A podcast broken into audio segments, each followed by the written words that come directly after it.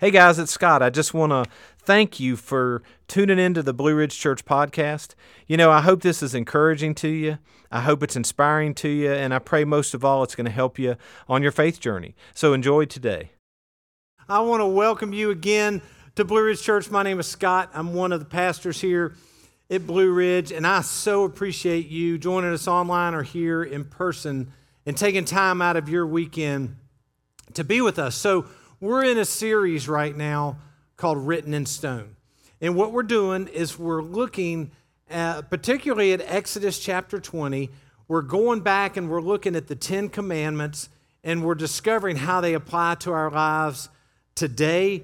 We're trying to simplify them enough that we can remember them and try to implement them in our lives. And what we've learned so far is it doesn't matter who you talk to. Doesn't matter what culture you talk to. Doesn't matter if they're far from God or close to God. Most people would look at these and they would agree, hey, these are good moral principles to live by, right? The world should follow this. There's very few people in the world that would ever argue that. And they give us a glimpse into God's character, right? What he values, what's important to him. But if you're a Christ follower, and I know not everybody's there. I know a lot of you still have questions. You're still trying to figure out that whole faith journey. But for those of us that are Christ followers, it gives us a glimpse into our own character as well, right? Because we look at that list and we're like, man, there's no way. I can't keep this. I can't be good enough. And it points us to Christ and what Christ did for us. He, he came to this earth and he did for us what none of us could ever do. We could never be good enough, and he paid for our sin. And he reconciled us with God through his death on the cross. So they have even more significance and more meaning if you are a Christ follower. So just a quick review. Uh, week number one, commandment number one, put God first. That's how we summarize it. God's got to be first place in every area of our life, in our relationships, with our kids, in our job, in our finances. Everything, he's got to be number one. The second commandment, we learned that we're not to reduce God in any way, right? It's those mental images we come up with where we try to put God in a box so that we can control him, so that we can begin to understand him. And God says, you're never going to understand me completely. I'm too infinite. I'm too powerful for your finite mind to comprehend. And then week three was, you know, not associating God's name with anything that he's not associated with. Not using the Lord's name in vain goes beyond, you know, what we learned as kids in cursing. It's not associating his name with anything that he's not associated with. Because why? God's protective of his name. Everything is encompassed in his name, his character, his authority, his faithfulness. He's protective of his name just like you and I are protective of our names. And then last week, Uh, you could simply summarize what we talked about last week is take a day off, rest. We talked about the Sabbath day of rest and how that's important because we're depending on God, right? We're saying, hey, God, I trust you for seven days worth of provision in my six days of effort, in my six days of work. And it also is a time when we can appreciate and enjoy what we already have. We can say, hey, enough's enough. I don't need anything else, God. And then we also remember what God's already done. Just like he freed the Israelites from slavery, he frees us from our sin through Christ. That's why Jesus came. So today, oh, and, and just to kind of help us to break them up even further, the first four that we've already covered deal with our relationship with God. And the next six we're going to look at deal with our relationship with each other. So this ought to be fun, right? So we're going to look at we're going to look at the fifth commandment, which is found in Exodus chapter twenty, verse twelve, and it says this: honor your father and mother.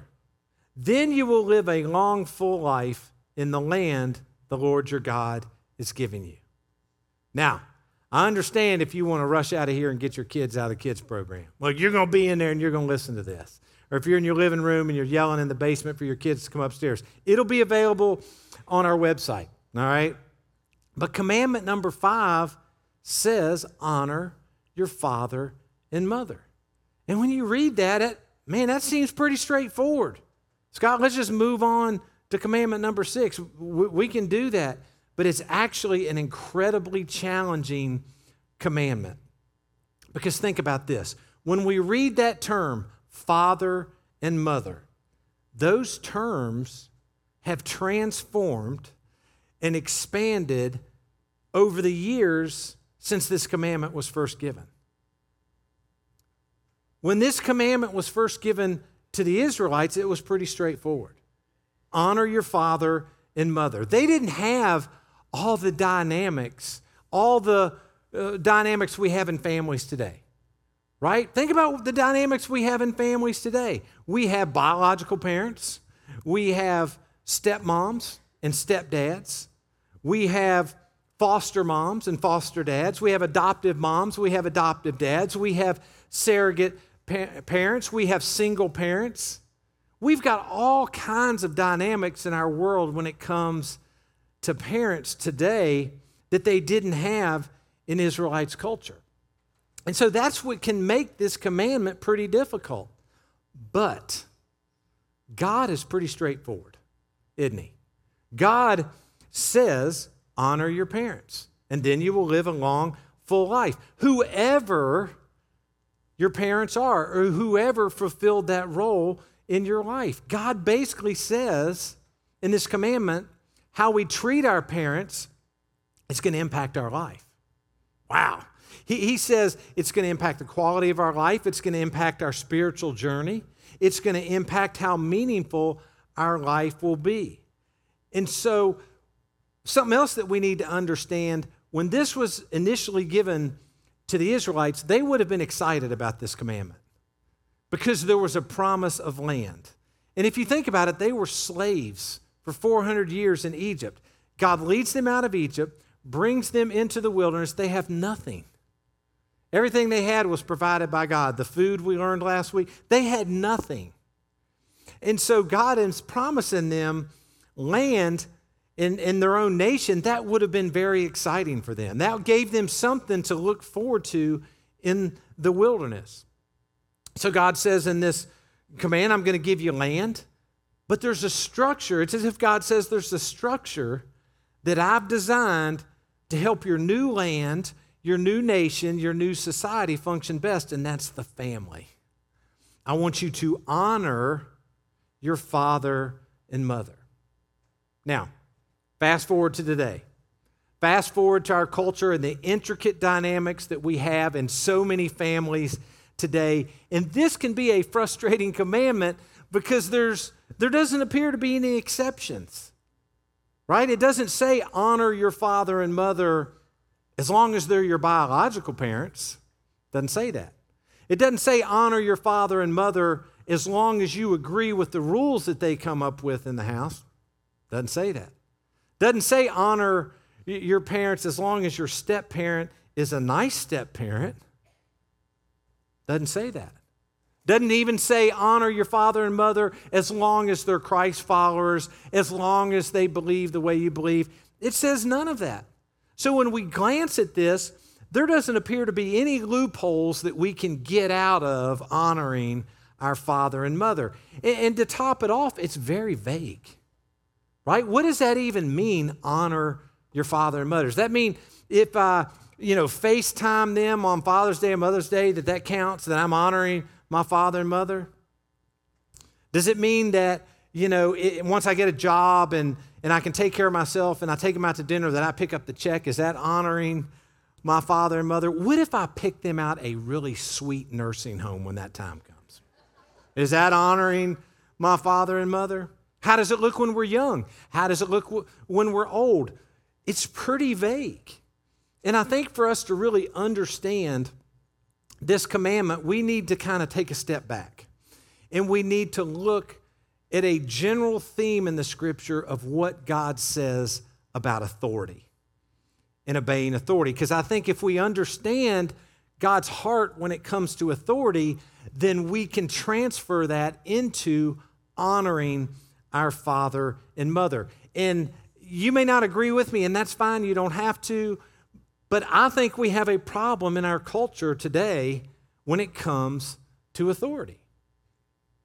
And here's the first learning.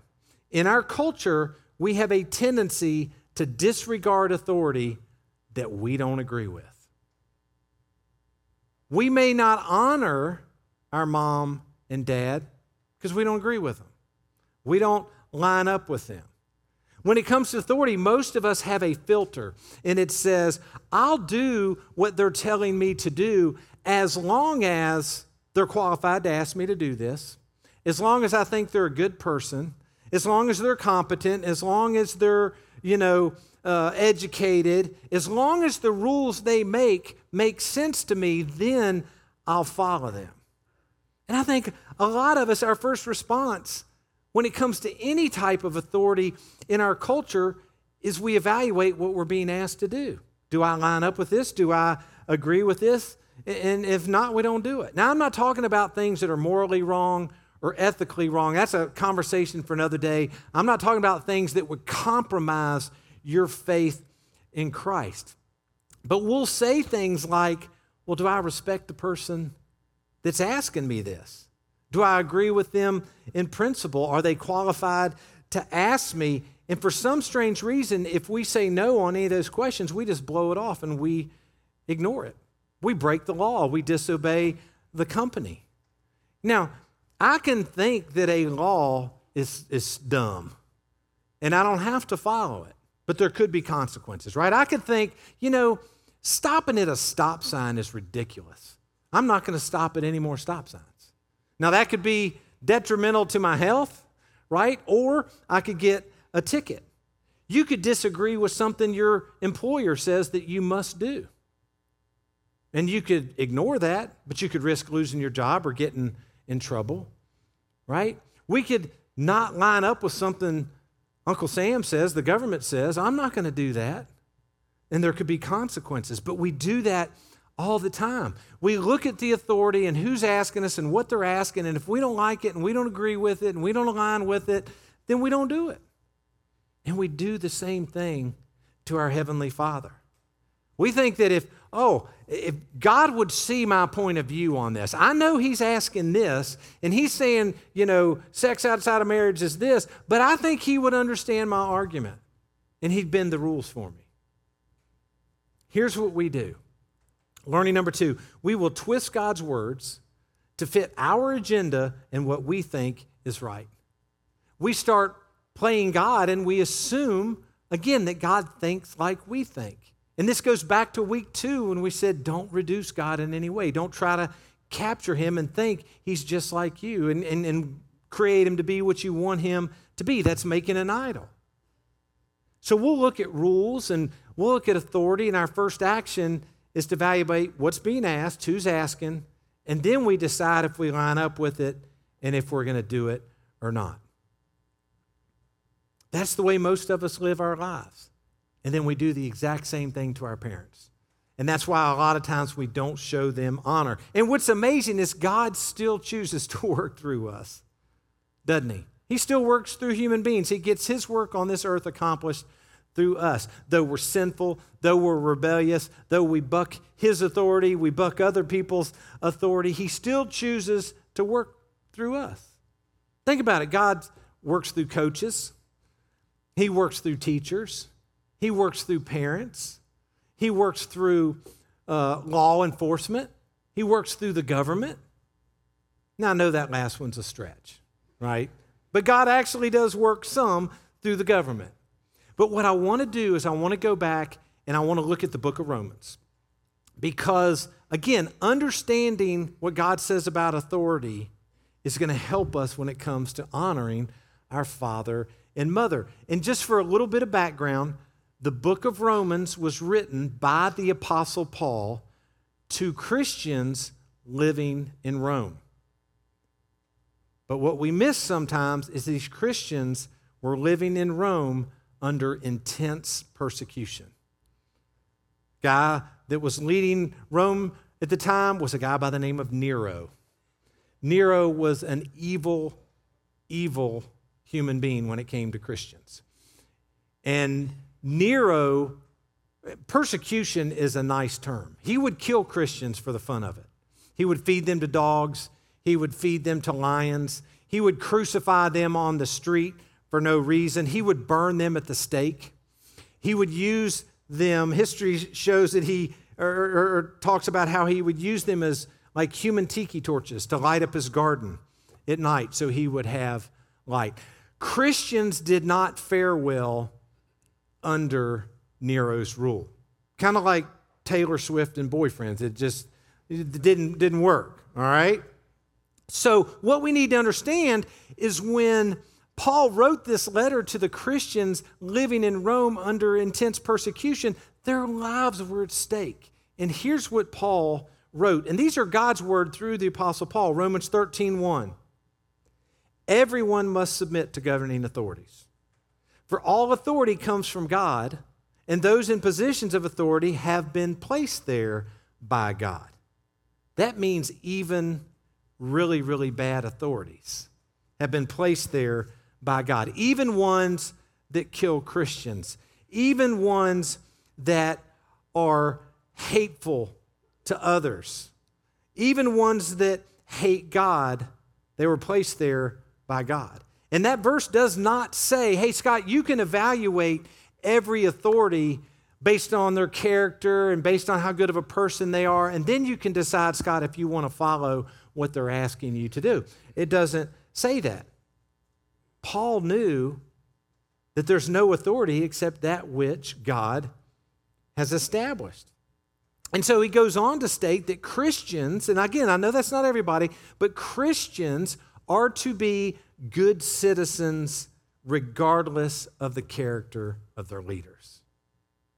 Now, we ought to just take a pause right there and let that sink in, because that's kind of unbelievable. That makes you want to take your Bible and just rip out Romans thirteen and throw it away. That's hard to believe, that God would say to obey the authorities when Christians are being put to death, or what people face in society today. But the Bible teaches that God works through human authority, despite our flaws, despite our sin, despite our hang-ups, whether it's good authority or bad authority. And then Paul writes this in the next verse, Romans thirteen two. He says, so anyone who rebels against authority is rebelling against what God has instituted, and they will be punished. I mean, that's strong. That's really strong. That means if I disobey my parents, if I don't listen to my teachers, if I ignore what human resources is telling me at the company, if I do something against the government, or if I disobey a law, ultimately, I'm rebelling against God. That's what he's saying. Whoa, whoa, whoa. Wait a minute, Scott. You're, you're, you're now making my work and what I do in the workplace a spiritual issue. Yeah. You're making my tax return a spiritual issue. Yeah. You're making what I do in school a spiritual issue, and how I treat my parents a, sp- a spiritual issue. Yes. And again, you don't have to agree with me, but too many people today, I think, ignore authority and they think nothing of it.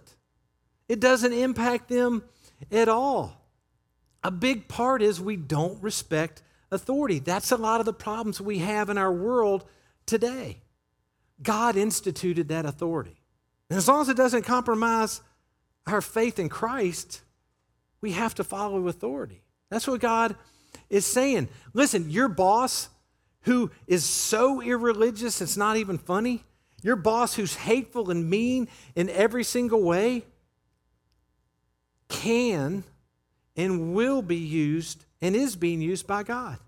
And you're thinking, okay, here, I got you here, Scott, because you're wrong, because my boss is the Antichrist. There's no way he's being used by God. Yes, God works through human authority. Well, wait a minute, Scott, my, my parents have never been to church. They've never even had a relationship with Christ, much less even care about learning about God. There's no way God could use them. Yes, he is, and he will. See, this has nothing to do with religion. Remember who this letter is written to. It's written to Christians living in Rome under intense persecution from Nero. And Paul knew that God works through people. And if you push back and say, hey, honor your father and mother, man, that doesn't apply to me. I grew up in a very dysfunctional family. God knows what kind of family you grew up in. And let's all be honest. All of our families are a little bit dysfunctional, right? If you don't believe me, you should come to the Open Chain house on Thanksgiving. That is truly dysfunction at its finest. But God knows what environments we grow up with. That's why this fifth commandment does not require emotion. Now, if God said, I want you to be happy about your family, I want you to be joyful about your mom and dad, then you couldn't obey this commandment because you can't force emotion. But see, honor is not an emotion. Honor is a choice we make. And God says, honor your father and mother. So, knowing what God says about authority, it's easy to translate that into this commandment. So how do we honor our parents? And I want to give you a few ways to do that. Number one, I think one of the greatest ways that we could honor our parents is to stop focusing on the mistakes they made, right? And realize they're human. They're human beings. They're going to make mistakes. So learning number three, look for things your parents did right and thank them. Go back to when you were a child. From the looks of some of you, you're going to have to go back a long ways. All right? Go back to when you were a child before you became a jerk and a teenager. This is preteen years. And think about what you thought about your parents. Man, they're doing pretty good. Even if you had a single parent, they're doing pretty good. These rules they make, I get it. I understand.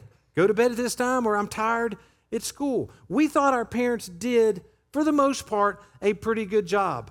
But then we grew up, we became adults, and we started having kids. And we realize now our parents didn't have a clue what they were doing, right? But as kids, we think they know everything. But if you're a parent, you're like, no, no, no, no. We're learning to be a parent while they're learning to be a kid. They don't know everything. I'm just thankful my kids are young enough to still get therapy if I messed them up too bad, right? But of course they made mistakes. You make mistakes if you're a parent. Of course your parents made mistakes.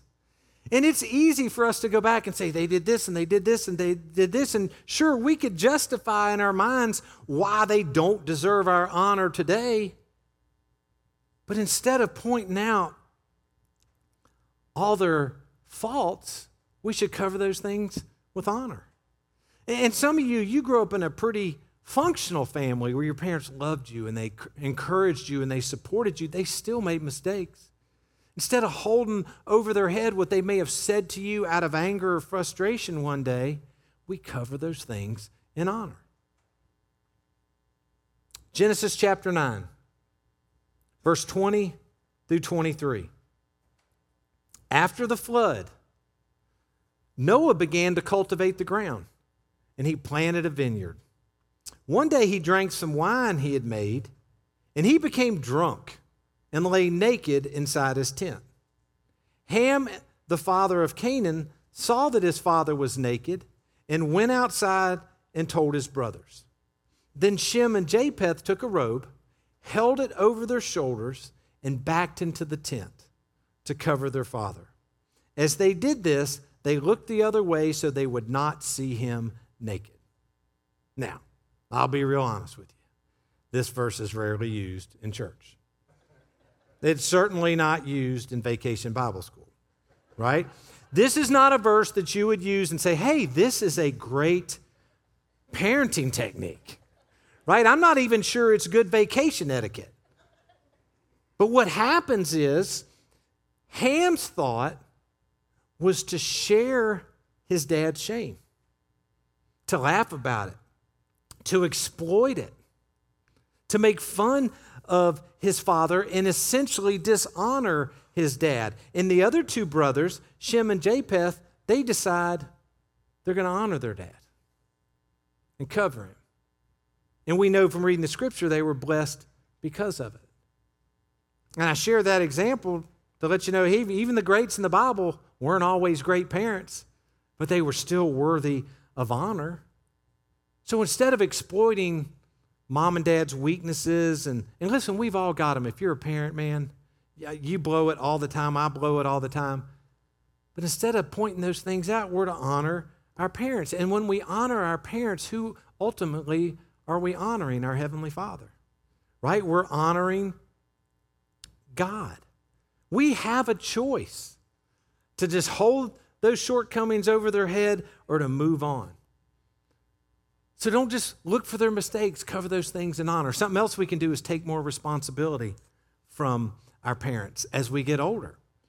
Eventually, we have to step up to the plate. We have to own our own life, and we have to take care of ourselves. And we can't keep living in the basement, or, or we can't keep thinking, oh, mom's got to provide this, dad's got to provide this. When I finally graduated from school and got my first full-time job, a real job, my dad went out and told all his buddies, hey, I got the biggest raise I've ever gotten in my life today. And he was excited about that, that I was no longer on the payroll. But what he was really excited about was I was standing on my own two feet. And I was starting to take responsibility for my life, and I was starting to provide for myself instead of constantly looking to him for support. And that's what we have to do. The older we get, we got to take more and more of that responsibility from our parents. First Corinthians thirteen eleven says, when I was a child, I spoke and thought and reasoned as a child. But when I grew up, I put away childish things. And listen, maybe it's my age, maybe maybe I've become my parents. And some of you will say, man, this old guy is out of touch. But I think a big problem in the world today, and don't take offense to this, but kids think the world revolves around them. Now, before we start pointing the finger at the kids or saying, see, I told you, that's our fault if you're a parent, and even if you're not a parent, because we have a tendency not to give our kids responsibility when they're growing up. We need to give them more responsibility, age appropriate, right? And here's what we miss. We never go back and follow up to make sure that they came through on that responsibility we gave them, and we never hold them accountable, and there's never any consequences for them not meeting the responsibilities that we've given them in the house. So learning number four, our responsibilities we grow up and mature is to take more responsibility from our parents. And if you're a parent, start giving your kids responsibility now, no matter how old they are, and hold them accountable. There needs to be age-appropriate consequences when they don't meet what you need them to do. Taking responsibility means we're going to grow up, and we're not going to let the little things bother us and offend us, and, and we're going to take on those challenges that our parents have been doing for us in the past. Another way we can honor our parents is show them appreciation. It's never too late to pick up the phone, call your mom and call your dad and say something that you appreciate about them. And if your parents have already gone, thank God for what your parents did in your life. You can do that. God, hey, I never got a chance to tell mom this, but I want to thank you for allowing her in my life and what she did, this particular thing. Give your parents specifics when you call them and say, hey, thanks for this. Because your parents, if they're like me, they're old and forgetful, right? They, they, don't re- they don't remember all the things they did and the little things that happened in your life that impacted you so much. Tell them about that. Parents need encouragement too. Don't ever, you know, disgrace your parents. Always be respectful, but just say, hey, Dad, thank you so much for what you did for me, this particular instance. Proverbs twenty twenty says, if you insult your father or mother, your light will be snuffed out in total darkness. What does that verse even mean? I don't know, but it can't be good. Right? That doesn't sound good at all. But the reason I think this is a neglected and forgotten commandment, and we don't speak loving and encouraging words to our parents, is because it challenges our pride. Our pride gets in the way, and we have a, a tendency to come up with a bunch of excuses of why we're not going to speak loving words to our parents. Well, they don't speak loving words to me. I'm not going to speak loving words to them. My parents don't agree with my lifestyle. They don't agree with my friends. They're critical of me. So I'm not going to speak encouraging words to them. They've never given me their approval. I'm not going to give them mine. But God says, honor your father and mother. Now, in the Old, uh, in the New Testament, there's an example of kids not taking care of their elderly parents. And back in that culture, in Jesus' day, and still in a lot of cultures today, that's how it works. When the parents get old, guess who takes care of them? The kids. That's how it operates in most countries, or a lot of countries. As a matter of fact, when I traveled to the Middle East, it was amazing how they built their houses. A lot of times it'd be a, a square or a rectangle, and, and some of the houses, they'd leave rebar sticking up out of the roof. Block houses. I'm like, well, that's not very attractive. You know, that's not finished. Why don't they finish their house? And I asked the guy who was our guide, I'm like, what's up with that? And he said, oh, no, no. They, they know their kids are going to have kids, and when they have kids, they're going to need a room, so they'll just build another room on top. And the young kids move up there so the elderly parents don't have to do the steps, but the young kids take care of their aging parents. And in Jesus, uh, he, he actually challenges a group. They were not doing this. They were shirking their responsibility to care for their parents. And what they were saying was, well, all the money I've got and all the resources that I have, I'm going to give that to God. And I can't take care of my parents. And Jesus challenged them on it. And this is from The Message, because I love how The Message writes it. It's Mark chapter seven. He went on, well, good for you. You get rid of God's command so you won't be inconvenienced in following the religious fashions. Moses said, respect your father and mother. And anyone denouncing father or mother should be killed. But you weasel out of that by saying that it's perfectly acceptable to say to mother or father, gift, what I owed you, I've given as a gift to God, thus relieving yourself of obligation to father or mother. You scratch out God's word and scrawl a whim in its place. And Jesus goes on to say, you do a lot of things like this. I've met people who've gone years without talking to their mom, without talking to their dad, and I've challenged them. Man, take a step. Just take a step. Don't let pride get in the way, because here's what pride will do, and it's our last learning. Pride keeps us from reconciling our relationships, right? Pride gets in the way. I'm not reconciling. I'm right. They're wrong. They need to come to me. And listen, I'm not pretending that it's going to be easy. It's not. Especially if you had a very difficult childhood. I want to be sensitive to that. But here's what I know. Humility is always better than regret. It's better to humble ourselves than to regret that we didn't even try to reconcile. It's going to take us being humble to honor our parents in a lot of cases. But we got to take the first step to say the encouraging word, to take the responsibility. We don't have a choice in the family we get, do we? You've heard that. You don't get to choose your family, but we do get to choose what type of family we become. Now, parents, I know what you're thinking. You're relieved. You're like, yeah, this was good. My kids need to hear this. But you're not off the hook. I'm not going to let you go yet. I want to give you just a few practical ways that we as parents can make it easier on our kids to show us honor. We can make their life a lot easier. Number one, encourage your kids. Whether they agree with you, whether their lifestyle is what you want, whether they have the same b- beliefs and faith that you have, we should still encourage our, our kids. There is nothing as sweet as an encouraging word from a parent to a kid. They need to know that, that we love them. They need to know that we, we support them, and we're going to be by their side through thick and thin. So encourage your kids. Uh, number two, spend time with your kids, especially when they're young. It, it, it It's all, the system, my dad says the system's all messed up. He said you ought to be able to be off of work until you've raised your family and your kids are out of the house. Then you go to work and you work until you die.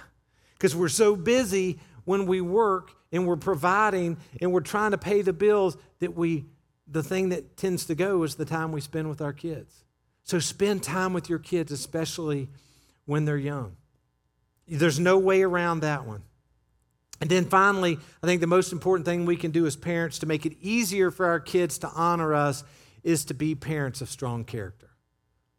Be parents of strong, Christ-like character.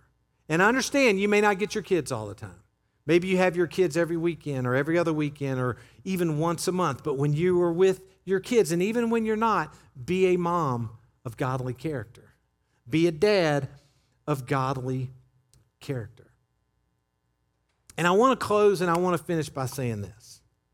I realize that this talk, for a lot of you at home, a lot of you here, is difficult for you to hear because you grew up in not a good family situation.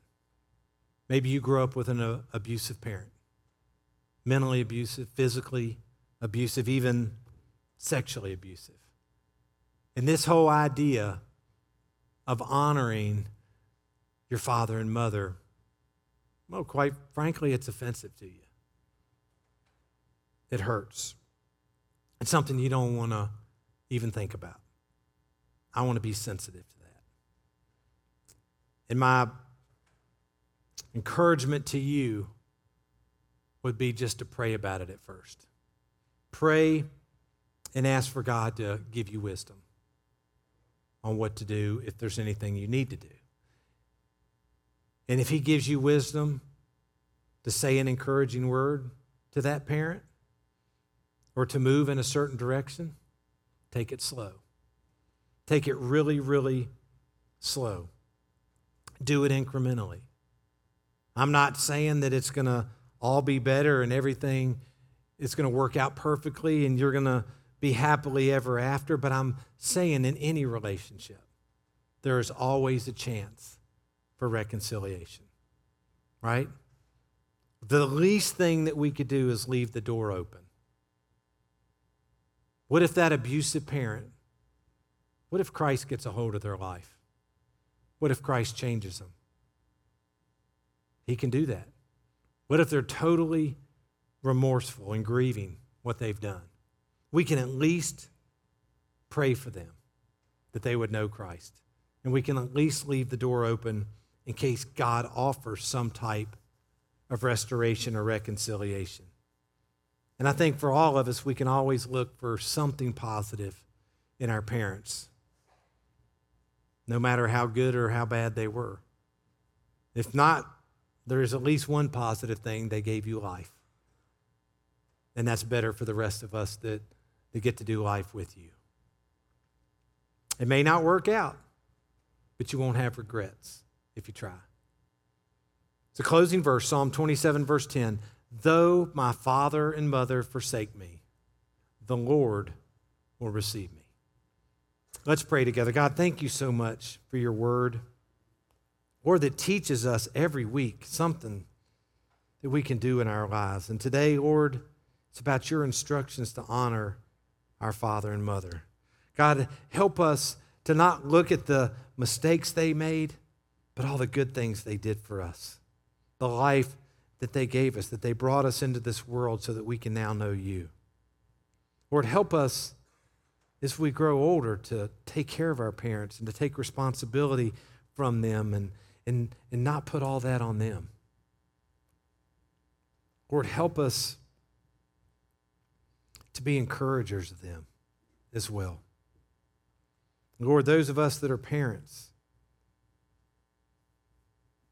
help us to make it easier on our kids to show honor by loving them, encouraging them, spending time with them, and walking with you and reflecting you in everything we do in our lives, whether we're with our kids or not. And God, most of all, I'd just like to plead with you and lift up the people that are watching, that are here, that they didn't have a good childhood. And Lord, I don't pretend to understand the pain and the agony that they've gone through. But Lord, I know you're aware. And I would ask you to comfort them, that you would wrap your arms around them. You promise that you'll give us a peace that we can't even understand, and that's what I'm praying for these folks. That you would just love them and remind them that you ultimately are their Father and that you care about them deeply, that you love them unconditionally. God, thank you for this church, these people. Lord, they took time out of their day to be here with you, to worship you. I pray you give them that time back tenfold. Help everything we do this week to be honoring to you. We love you and we praise you. Amen.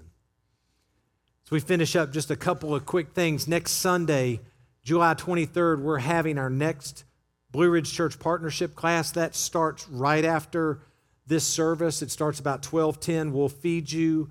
We have childcare. But it, it we talk about in that partnership class the style, the structure, the strategy of this church, why we do some of the things that we do, why there's such an old guy that speaks some on Sundays. But I firmly believe that, you know, when you start coming to a church and you start getting involved in a church, you ought to know about that church and you ought to know some details about that church. So that's available if that's something that you would like to uh, attend either this time or even the next time we offer it. Sign up on that connection card, or you can simply stop by the hub, the information center in the lobby, and say, hey, I'm going to go to partnership class next week. It's about an hour and ten minutes, and then we guarantee we'll have you out in time. Uh, but I do, I, I thank you for being here, everything you do for this church. I pray you have an incredible Sunday afternoon and a great week, and you'll come back and see us next week. God bless you guys.